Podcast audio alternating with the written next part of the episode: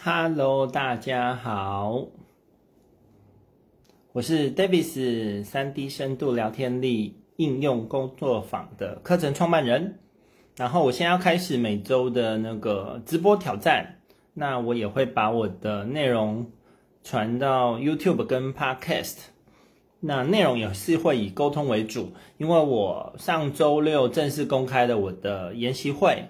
三 D 深度聊天力应用工作坊这个研习会的课程，那这个课程目前你就在礼拜天要截止报名了，也收到了我想要的学生人数，所以我也很期待礼拜天最后的那个 interview 结束之后，下礼拜就可以开课了。那今天要分享的主题是那个，就是我今天在线动 po 的，就是。沟通的咨询就很像是那个中医的把脉，中医把脉的那个望闻问切，望闻问切，就是常常常常那个有人会，尤其是最近哦，最近那个一直被询问一些沟通的呃问题，可以怎么办这样子。其实我平常生活中也就还蛮容易的，蛮容易被问这类的问题。就是，嗯，可能你伙伴问说这个这个客户怎么处理啊，或者是说，嗯，或者是不只是工作上，家庭关系、亲子等等，就是我常常是被那个咨询的对象这样。那通常人家来问我说，现在遇到的状况。那我就得去了解他到底正在，他到底遇到的状况是什么。那通常跟我讲他遇到状况的人，通常都讲的资讯是很不完整的，就是会讲的很片面而已，就直接讲那个他们可能现在最卡的问题。那我就要去问说，到底发生什么事，来龙去脉。然后最妙的是。我觉得今天有两个两个重点可以去跟大家分享，就是说关于这样子的，就是沟通上出了问题，人家跟你求救的话，有两个点是可以特别留意的，就是说他们卡住的事情是不是在当下？就这件事是当下的问题呢，还是是过去的新仇旧恨？累积的，那当然有很多沟通不不不良的问题，都是累积很久 的老问题了。但有的时候，他们眼前这个问题其实是过去种下的因，是现在你无法解决的。你现在再怎么样瞧，你也无法解决的问题，所以就要去了解说前面到底发生什么事。所以，先第一个确定说，他们的这个事情是不是现在可以被解决的？OK，是不是现在当下可被解决的沟通的障碍？这是第一个。那第二个，第二个我觉得要注意的事情是，这个沟通的障碍的当事人是不是就是他说的那一些人而已？就是因为很多人他的沟通的问题。他告诉我说他，呃，他跟 A 就是他 A 跟我讲说他跟 B 之间的问题，但我一听就觉得这些这个沟通的问题不是只有牵涉到不是只有 A 跟 B，它里面这个事件中还包含了其他人，但当事人可能不以为意，但其实他们是会透露出这些讯息的，所以喽，沟通的问题。是不是就只有他讲的那些当事人？这也是很需要被厘清的部分。所以我刚刚讲的第一个是时空、时间，是不是当下可以被解决的问题，还是他们在卡的是八百年前的问题呢？那些八百年前的旧账，当然八百年前的旧账要要翻，那个就是。比较比较挑战这样子，但也不是说不能处理，但就不能对焦说不能只是对焦在他当下以为的那个事件中。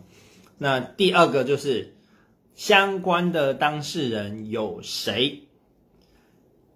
所以这个这是我我我先跟大家分享说两个很需要被立刻厘清的东西，不然你只是陪他在那边鸡同鸭讲而已。所以我说这就像中医的把脉嘛。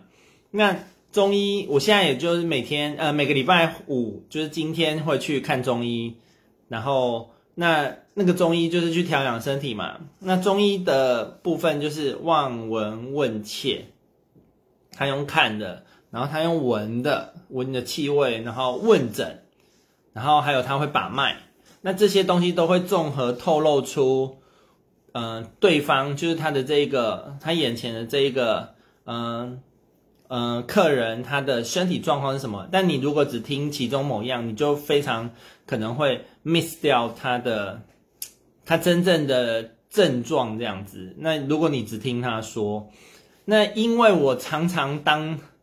当那个沟通的沟，常私下当人家沟通的那个问题的排解者，那我称之为就是沟通咨询的事件。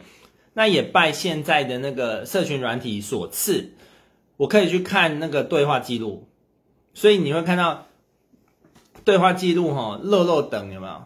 对话记录漏漏等，但是人家他只会跟你讲某一个片段，他只会跟你讲某一个片段，那。借由对话记录、社群媒体的的的大量使用，我就可以去看到事情的全貌。不然平常以前啊，要用问的时候是很容易很容易 miss 掉一些关键的讯息，因为当事人不愿跟你讲啊。大家可以想象嘛，就是嗯，就是明明就是 A，他就跟你说 B 这样。那好，明明就这只手机，他只跟你讲这个，哦，这只手机黑色的。那背后呢？背后是银色的呢。那打开嘞，他也不告诉你说这是折叠手机哦。就是这个东西的全貌呢，你要能够去看清人家的全貌嘛。看清全貌之后，我才能够去对症下药，给他相关的建议。那也拜那个呃多年来的，不管是在工作上啊的呃，因为我的工作关系，需要大量接触人群嘛。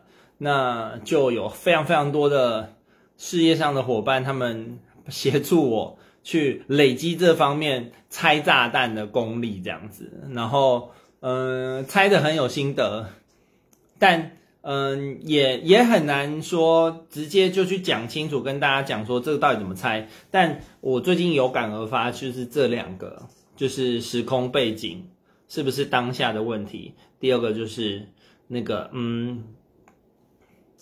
就是到底当事人有谁？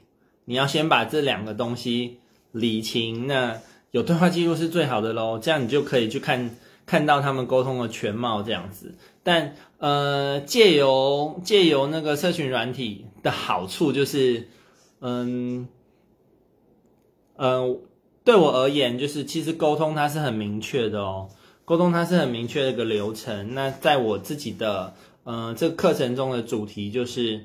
其实，在你沟通之前，前面是有一个聊天的过程，就是你真正在开始沟通，传递你们彼此的想法，想法要被了解，能够被复制嘛。但那之前有一个聊天，就是你到底有没有进入那个沟通的射程范围？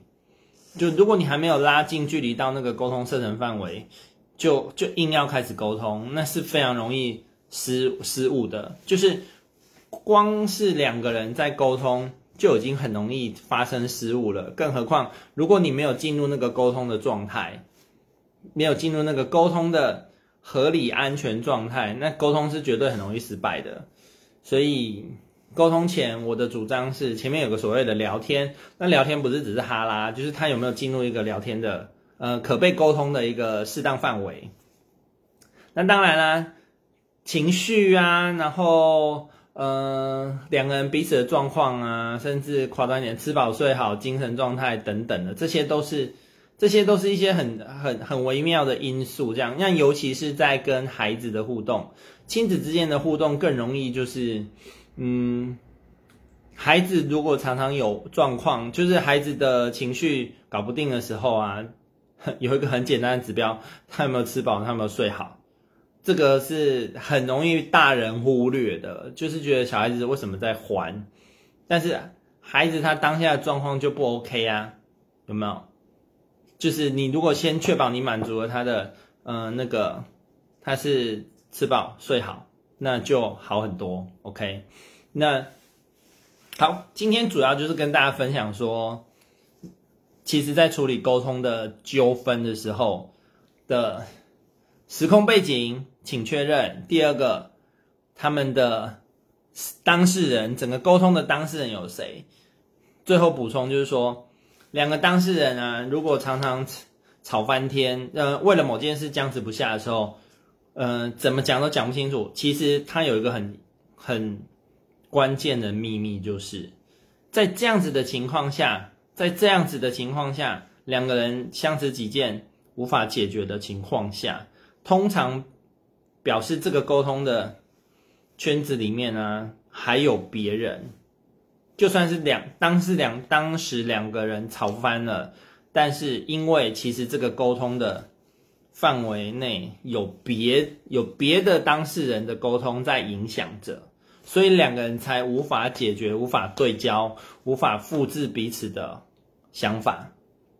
OK，这就是为什么你要确保说他们的沟通的内容内有没有另外别人的存在。不是说那个人一定要在当场哦，而是他们的沟通内容范围，那个很常发生在说，嗯、我的，嗯、谁说，听说，有人说，大家说，这个就很可怕哈、所以要很敏感呢、很敏感就是，什么叫听说？听谁说？有人说，谁？有人是谁？然后大家都说，有没有？这其实是必须要很敏感的去。意识到这都是危险动作，这都是沟通中的危险动作。好，我家人说，爸爸妈妈说，这很可怕。同事说，这个很毒哦，其实这个很毒哦。所以，呃，今天就是简短的跟大家分享，就是沟通，在处理沟通纠纷时候的两个关键，也就是拆炸弹两个关键。如果这样子这两个东西 miss 掉的话，你很容易把这个炸弹。